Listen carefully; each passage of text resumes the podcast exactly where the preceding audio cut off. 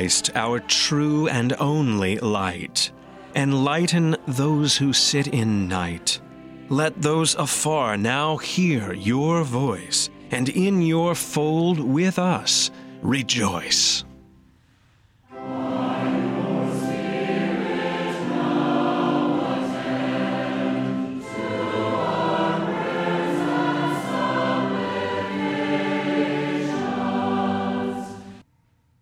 For our daily prayer, we use the order of morning prayer found on page 235 in the Lutheran Service Book or page 024 in the middle section of Treasury of Daily Prayer.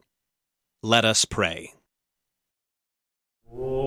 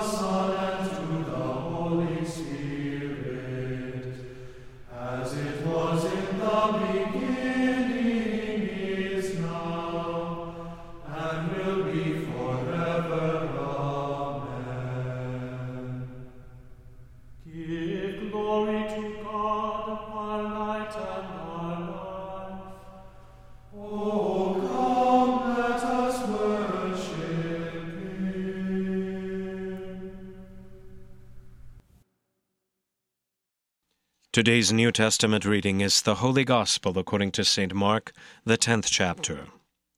And they were on the road going up to Jerusalem, and Jesus was walking ahead of them. And they were amazed, and those who followed were afraid. And taking the twelve again, he began to tell them what was to happen to him, saying, See, we are going up to Jerusalem. And the Son of Man will be delivered over to the chief priests and the scribes, and they will condemn him to death, and deliver him over to the Gentiles. And they will mock him, and spit on him, and flog him, and kill him. And after three days he will rise. And James and John, the sons of Zebedee, came up to him and said to him, Teacher, we want you to do for us whatever we ask of you. And he said to them, What do you want me to do for you? And they said to him, Grant us to sit one at your right hand and one at your left in your glory. Jesus said to them, You do not know what you are asking. Are you able to drink the cup that I drink, or to be baptized with the baptism with which I am baptized? And they said to him, We are able. And Jesus said to them, The cup that I drink you will drink, and with the baptism with which I am baptized you will be baptized. But to sit at my right hand or at my left is not mine to grant, but it is for those for whom it has been prepared. And when the ten heard it, they began to be indignant at James and John. And Jesus called them to him and said to them, You know that those who are considered rulers of the Gentiles lord it over them, and their great ones exercise authority over them. But it shall not be so among you. But whoever would be great among you must be your servant, and whoever would be first among you must be slave of all.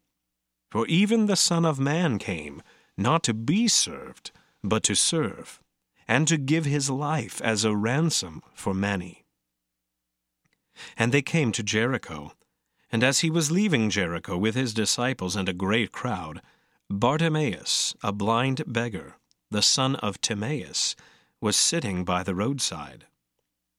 And when he heard that it was Jesus of Nazareth, he began to cry out and say, Jesus, Son of David, have mercy on me.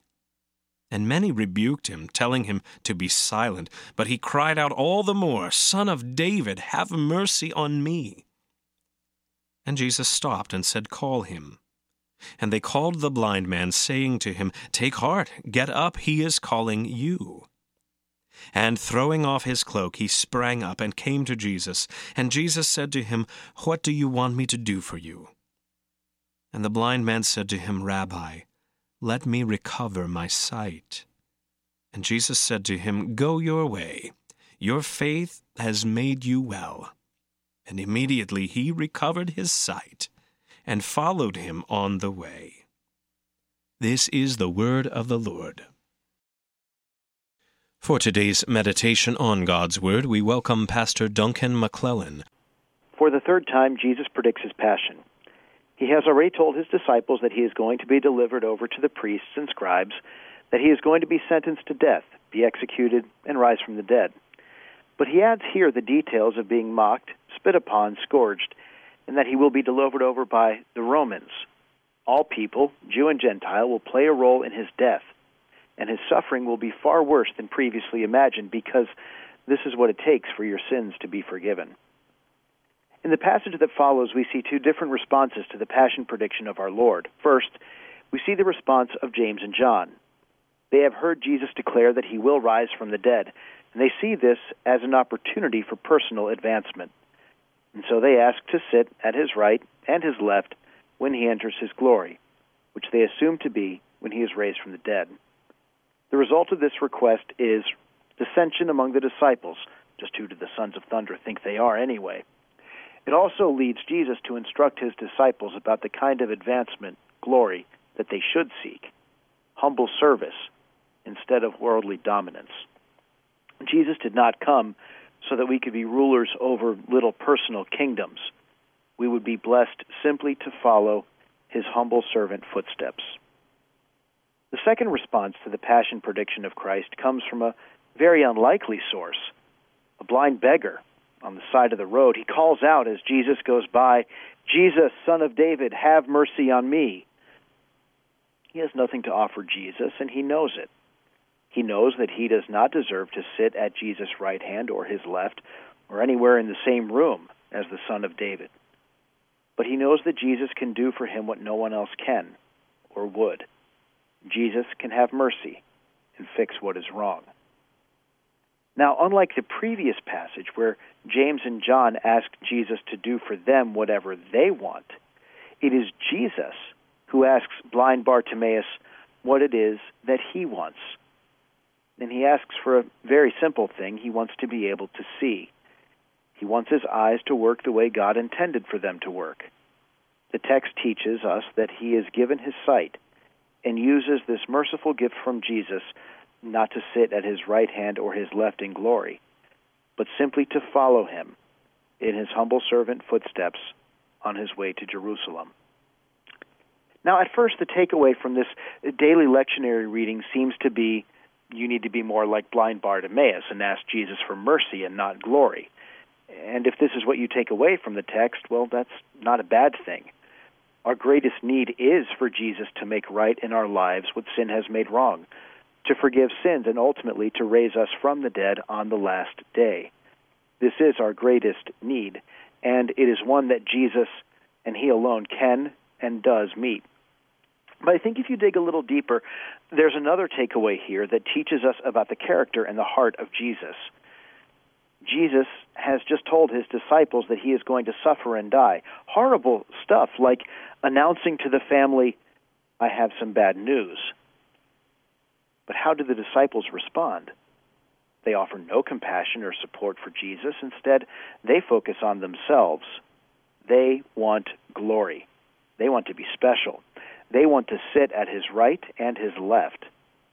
In their minds, even Jesus' suffering and death is all about them, an opportunity for advancement. But Jesus does not take them to task. He does not lose his cool. I just told you that I'm going to suffer and die, and your first thought is, How can I profit off this? Shame on you. He doesn't do that. Instead, he teaches. He unifies the now fractured band of disciples around himself and his call to self sacrificing service. He loves them. And now, on his way to Jerusalem, where the focus is rightly on his passion, a blind man calls out from the side of the road. But by the time we get to Mark 10 and where this reading is, there have been plenty of blind men by the side of the road or equivalents in the Gospel of Mark. Just one more person whose life has been destroyed by sin. Take a number. Don't you see that Jesus has better things to do, like provide an amends making sacrifice for the sins of every person who has ever lived? He is going to defeat death in a creation altering resurrection, and you're worried about 2020 vision? But Jesus does not walk by, pretend not to hear, or hear and not care. He talks with Bartimaeus. He heals Bartimaeus, and then has Bartimaeus follow him on his way to Jerusalem. While everyone else could only give him scraps of their spare change, Jesus gives this man back his life and the blessing of discipleship. He has time for him. He loves him. And Jesus has time for us to correct us when we go off track, like James and John, when we think that our identity as a Christian is designed to bring us glory in the eyes of other people and in the eyes of God, instead of using it for what it really is a call to humble self sacrifice in the name of the one who has saved us and called us. And he makes right in our lives what sin has made wrong, like Bartimaeus, to bind up old wounds of hurt and the mistakes of our past, which no longer condemn us, and to define us not by the worst things we've ever done, but by the best thing he has done. He invited us to accompany him on his path to Jerusalem a hill outside the city, and a tomb with the stone rolled away. Let us pray. O God, the helper of all who call on you, have mercy on us, and give us eyes of faith to see your Son, that we may follow him on the way that leads to eternal life. Through the same Jesus Christ, your Son, our Lord, who lives and reigns with you and the Holy Spirit, one God, now and forever. Amen. O Lord, our heavenly Father, almighty and everlasting God, you have safely brought us to the beginning of this day. Defend us in the same with your mighty power, and grant that this day we fall into no sin, neither run into any kind of danger, but that all our doings, being ordered by your governance, may be righteous in your sight through Jesus Christ, your Son, our Lord, who lives and reigns with you and the Holy Spirit, one God, now and forever. Amen. Taught by our Lord and trusting his promises, we are bold to pray.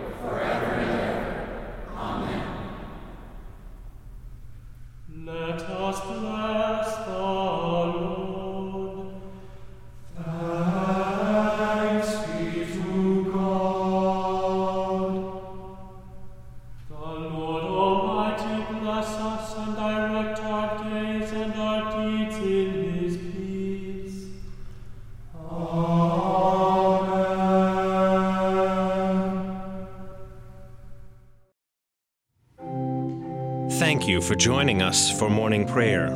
The Almighty and merciful Lord, the Father, the Son, and the Holy Spirit bless and preserve you.